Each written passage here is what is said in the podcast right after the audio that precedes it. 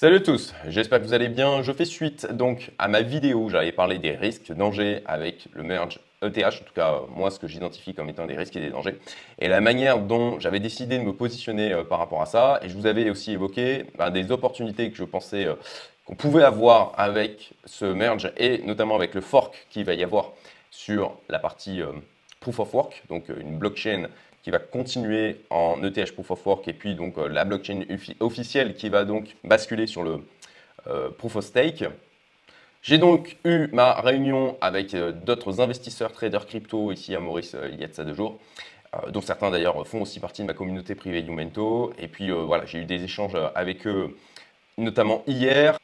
Et voilà donc ce qui en est ressorti, j'aurais dû ma tête. Donc les opportunités, je vois deux opportunités par rapport à ça. Alors certainement qu'il y a d'autres choses à faire notamment au sein de la défi. Par contre, mon niveau technique sur la partie défi n'est euh, pas suffisant pour pouvoir aller chercher des choses à faire euh, là-dessus. Et bon, ben, après, c'est une histoire de versus récompense. Là, c'est pas en un mois que je vais me mettre à niveau. Et euh, même si j'y arrivais, encore faudrait-il que je trouve des choses à faire dedans, ce qui n'est pas certain du tout. Donc, j'ai décidé de me concentrer sur les choses que je peux faire assez simplement avec mon niveau de connaissance actuel. Alors, alors déjà, au niveau du fork, l'objectif va être de récupérer des ETHW ou ETHPO gratuits. Alors vous voyez en fait qu'il y a déjà un token qui a été préparé, créé, que l'on peut donc euh, suivre notamment là sur Binance. Alors je ce n'est pas listé sur Binance et ce n'est pas encore disponible en, termes de trade. Par contre, bon, bah, si effectivement il y a un fork et qu'il y a l'occasion pour Binance, je pense, de faire de l'argent avec une volatilité et de la spéculation dessus, je pense qu'ils le, listeront. Donc le principe euh, est assez simple, c'est d'acheter des ETH, donc euh, des, des vrais, on va dire, sur le spot, et de shorter en même temps l'ETH. Et au moment donc du merge et du fork, on gagne donc des ETHW gratuitement comme ce qui avait été le cas avec euh, Bitcoin et Bitcoin Cash, tout simplement avec euh, l'Ethereum classique. Quand il y avait eu le fork avec euh, donc Ethereum classique qui avait continué d'un côté et puis donc la naissance de la branche actuelle de l'Ethereum. Alors pour ça, on a différentes possibilités pour le faire, sur notamment Binance et FTX. Alors je précise hein, euh, toutes les plateformes là dont je parle à chaque fois, Binance, FTX, et puis euh, vous verrez, je vais parler aussi de BitGap euh, un peu après. Vous trouvez les liens référals en description de la vidéo. Si vous passez par cela pour pouvoir vous créer des comptes, bah, je vous en remercie. Donc déjà sur Binance, comment peut-on faire ça? Alors, il y a différentes manières de le faire. Alors je n'ai pas prévu de faire un tutoriel détaillé au sein de cette vidéo. Si c'est quelque chose qui vous intéresse, manifestez-vous dans les commentaires, dites-le moi et du coup je sortirai des vidéos spécifiques, une pour Binance, une pour FTX afin de vous expliquer très exactement comment vous pouvez faire ça pas à pas via l'interface graphique. Donc déjà sur Binance, alors comment Alors pour acheter des ETH, je pense que de ce côté-là, ça devrait aller. Euh, vous allez sur le spot d'une manière classique. Et après pour shorter l'ETH, vous avez différentes possibilités problématique que l'on a avec Binance, notamment pour euh, ceux qui sont français et résidents fiscaux français, c'est que vous n'avez pas la possibilité aujourd'hui, ils ont coupé l'accès au futur. C'est pour ça que je vais aussi vous parler de FTX. Alors pour ceux qui ont quand même euh, accès euh, via, Binance, qui ne sont pas forcément résidents fiscaux français, en fait, il faut faire la demande au support d'être whitelisté si vous, n'êtes pas résident fiscal français parce que par défaut, ils coupent. Moi, ça n'a pas été le cas, j'ai eu de la chance, je ne sais pas pourquoi. Mais beaucoup de personnes que je connais ici à Maurice et qui sont français d'origine ont, eu l'accès aux futurs qui ont été coupés. Et donc pour pouvoir les débloquer, ils ont fait une demande au support de Binance pour être mis en whitelist. Donc, du côté de Binance, on a déjà les futurs perpétuels BUSD. Alors, avant de poursuivre, je vous rappelle que j'ai créé une communauté d'entrepreneurs, investisseurs sélectifs privés. Vous trouverez en fait le lien en description pour pouvoir euh, postuler à celle-ci. C'est d'ailleurs ben, les membres de cette communauté euh, qui euh, m'ont expliqué comment se hedger par rapport au fork ETH et par rapport à la stratégie dont je vais vous parler dans cette vidéo, puisque pour ma part, c'était quelque chose que j'avais jamais fait avant. D'ailleurs, là, je suis en train de préparer en les événements de rentrée. On fait une pause sur juillet et août. On a notamment le cofondateur de Finari qui va venir intervenir. On a Rémi de la chaîne Long Terme. On a aussi une opportunité d'investissement euh, sur de l'immobilier en Angleterre. Donc bon, bah, voilà, si les thématiques de ma chaîne euh, vous plaisent, bah, postulez. Donc une fois connecté à l'interface de Binance, vous allez en fait dans USDM ici. Vous avez Perpetual BUSD et vous avez donc accès à l'interface au niveau des futurs. Donc, bon, bah là, j'ai 8 euh, dollars euh, juste pour la démo euh, qui sont présents. Et vous pouvez, du coup, ben, shorter Alors attendez, hop, voilà, ETH BUSD, nous c'est ce qui nous intéresse. Vous pouvez donc shorter à partir de cette interface, donc l'ETH. Là, vous allez donc mettre par exemple 100%, vous mettez la somme que vous voulez engager et vous pouvez, alors là, vous n'allez pas avoir besoin de mettre de stop loss puisque l'objectif c'est que vous veniez couvrir votre position en ETH. Donc au moment où vous avez bien sûr acheté l'ETH, il va falloir le faire assez rapidement, hein, dans l'immédiat, immédiatement après avoir acheté vos ETH, vous ouvrez votre position en short sur un montant équivalent du coup en BUSD. Alors ça nécessite effectivement d'avoir les ETH d'un côté et d'avoir la somme en équivalent en BUSD pour pouvoir shorter et donc couvrir votre position en ETH. Ça, c'est une première possibilité. Bien sûr, elle présente un certain nombre d'inconvénients que je vais évoquer ici au niveau des risques. Vous pouvez faire la même chose du coup en USDT et donc sur du delivery. Alors, quelle est la différence entre le perpetual et le delivery? Le perpetual, en fait, c'est des contrats futurs qui se renouvellent toutes les 8 heures et où les euh, frais sont aussi calculés toutes les 8 heures, ce qui est aussi un inconvénient. Je vais en parler juste après. Après, vous avez aussi les futures delivery, donc USDT. La différence avec ça, donc on va aller ici, euh, voilà, livraison USDT. Donc là, vous avez des contrats trimestriels à terme. Notamment, là, on voit que euh, il se clôture. Alors, on va prendre livraison. Donc, on a sur le Bitcoin et l'Ethereum. Et donc, la, clôture est au 30 septembre. Vous pouvez aussi utiliser, du coup, ces contrats futurs en delivery pour shorter l'Ethereum de la même manière. Alors, moi, pour ma part, je ne serais pas à l'aise de le faire sur l'USDT. Pourquoi? Simplement parce qu'il y a déjà ben, une certaine défiance envers l'USDT qu'au moment où on avait eu la problématique avec euh, bon, bah, l'UST euh, Terra Luna, on avait eu aussi un léger dépeg au niveau de l'USDT. Et dans un environnement comme ça qui euh, peut être très chahuté, je pense qu'on peut avoir des effets de domino en cascade qui pourraient entraîner de nouveau une défiance envers l'USDT et potentiellement un dépeg. Donc, de mon côté, je n'ai pas envie d'avoir de l'USDT au moment où le merge va se faire d'une manière générale, je n'ai pas envie en fait d'avoir de stablecoin. La différence entre les perpetuals et les delivery, c'est simplement que au niveau du delivery, vous allez beaucoup mieux contrôler en fait le coût, puisque au moment où vous allez ouvrir votre position en short, vous saurez très exactement combien ça va vous coûter.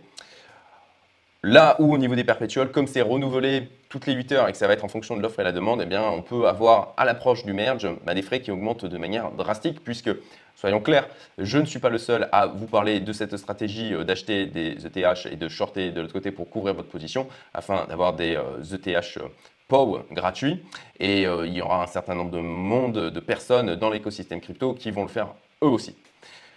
Ensuite, vous avez la chose qui pour moi est réellement euh, intéressante, Future Delivery ConM avec ETH. Le principe en fait, vous allez ici dans ConM, vous allez dans livraison. Alors pareil, hein, je ne vais pas sur le perpétuel, je vais dans livraison de mon côté aussi puisque je veux euh, pouvoir avoir un contrôle sur les frais qui vont être associés. Et là, vous avez donc ETH USD voilà, euh, au 30 septembre. Et de la même manière, en fait, vous pouvez shorter l'ETH, si ce n'est que avec cet outil-là, vous allez pouvoir shorter l'ETH avec euh, en collatéral vos propres ETH. Ce qui en fait est extrêmement intéressant. Euh, alors, à la base, j'aurais préféré prendre mes ETH et les mettre sur un wallet non custodial pour ne pas être dépendant en fait de la distribution d'un exchange au niveau de l'ETH Power. Néanmoins, c'est euh, un des membres de ma communauté qui faisait cette réflexion en disant que bon, bah, si ce n'était pas in fine listé sur Binance, il y avait euh, du coup euh, peu de chances que ça vaille grand-chose. Et c'est vrai que l'argument se défend.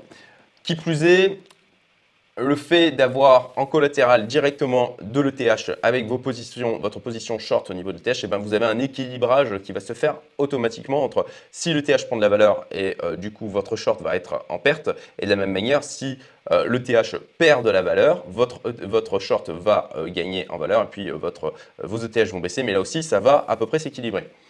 Et donc, le fait de pouvoir mettre en collatéral directement de l'ETH est extrêmement intéressant parce que le problème que l'on peut avoir en mettant une position en USD en face du short, c'est qu'on peut être liquidé en fait. Même en mettant un levier à 1, on peut très bien être liquidé. Il suffirait que le TH fasse plus d'un fois deux et à ce moment-là, on pourra avoir un problème. Donc pour ma part, j'ai une préférence pour cette solution, si ce n'est qu'elle n'est pas disponible du coup sur, pour les résidents français. Et c'est pour ça qu'il y a une alternative au niveau de FTX. Je vais vous expliquer rapidement le principe. Et si vous me le demandez en commentaire, à ce moment-là, je ferai un tuto complet sur la manière dont vous pouvez le déployer. Donc, sur FTX, pour pouvoir le faire, il faut utiliser donc les Future Delivery USD. De la même manière, là, je préfère choisir non pas du contrat perpétuel, mais du delivery. Alors, je vais me rendre sur l'interface de FTX. Voilà. Alors, euh, je vous conseille en fait de le faire de manière isolée dont vous pouvez créer des sous-comptes au niveau de FTX. Pareil, si je fais le tuto, j'expliquerai comment créer ces sous-comptes. Donc là, j'ai un sous-compte euh, Nabots qui traîne encore. Je vais aller sur celui-ci. Ah bah tiens, j'ai un dollar qui traîne dessus. Donc vous allez ensuite dans la partie future. Et là, vous avez donc le delivery au 30 septembre sur l'ETH. Donc de la même manière, ici, vous pouvez ainsi shorter l'ETH avec de l'USD. Si ce n'est que le but du jeu, bah, c'est de potentiellement utiliser de l'ETH en collatéral pour pouvoir faire notre short. Et ça, c'est aussi une possibilité qui nous est offerte au niveau d'FTX. Ce que vous pouvez faire, en fait, c'est dans votre wallet sous compte, hein, euh, vraiment de le mettre dans votre sous compte, d'isoler, on va dire, euh, cette prise de position. Vous mettez de l'ETH, en fait, en collatéral. Vous mettez, par exemple, pour 10 000 dollars de valeur en ETH. Vous ouvrez un short avec un levier, vous pouvez sélectionner ici 2 x 10 avec 1000 dollars en USD et en fait, vous allez exploiter le collatéral en ETH pour couvrir votre position en short, ce qui fait que bon, bah, de la même manière, si le TH va croître en valeur et que votre short euh, présente un PNL négatif, à ce moment-là, ça va s'équilibrer et euh, de la même manière, si le TH baisse en valeur, votre short va gagner en valeur euh, et vous aurez vos ETH qui vont, qui vont eux diminuer. Alors les risques, eh bien ça j'ai déjà évoqué tout à l'heure, hein, c'est déjà la liquidation si vous ouvrez des shorts en USD. Vous avez la possibilité, ben, vous pouvez perdre de l'argent à la coupure des positions car les prix des euh, futurs sont différents du spot. Et puis ben, bien sûr, il y a les frais qui sont associés. Alors au niveau des perpétuels, vous ne les contrôlez pas vraiment. Moi, c'est ce, qui me chiffonne. Par contre, au niveau des delivery, euh, les frais sont euh, connus au moment de la prise de position. Ce qui fait que bon, ben, au moins, vous avez un certain contrôle sur cet aspect-là. Alors deuxième solution que je vois pour profiter de ce fork et de la volatilité qui risque d'être assez élevée euh, dans la période précédente et suivant le fork, eh bien c'est tout simplement d'ouvrir un grid bot sur l'ETH, notamment sur l'ETH. Après, bon, ben, bien sûr, si Binance ouvre aussi la possibilité d'avoir euh, des ETH POW, ben, ça peut être intéressant d'exploiter ces ETH POW pour euh, du grid trading de la même manière ou alors ben, tout simplement de les vendre. Pour ma part, a priori, si je récupère des ETHW gratuits, j'ai prévu plutôt de les garder en attendant de voir si un écosystème se construit sur celui-ci, ce qui, je pense, est tout à fait possible. Alors, je vous rappelle que vous avez le lien d'inscription à Bitsgap euh, en, du coup, en description de la vidéo. Alors là, on voit donc les différents gridbots que j'ai d'ouvert, notamment déjà un gridbot au niveau de l'ETH. En fait, ce que je compte faire, euh, c'est ben, de suivre un peu l'évolution de ce gridbot. Vous voyez que j'ai déjà une euh, grille qui est assez large avec euh, donc le trailing up qui est activé de manière à ce que ça se met à sortir de la grille, eh en fait celle-ci va se déplacer avec le cours de l'ETH. Néanmoins, il est possible qu'à un moment donné, je, crois qu'il est tout à fait possible que sur, sur des ventes paniques, on ait en fait euh, le TH qui aille en dessous des 1000 dollars. Donc potentiellement, peut-être que je euh, positionnerai ma grille, je repositionnerai ma grille différemment. Néanmoins, euh, pour l'instant, comme vous le voyez, hein, je profite aussi pleinement de la volatilité que l'on a. Et pour ma part, eh bien, je pense que je vais ouvrir en fait un nouveau gridbot, mais sur FTX, hein, puisque vous voyez là, j'ai déjà un gridbot qui est ouvert sur Binance avec les ETH que je garde de manière à profiter de la volatilité.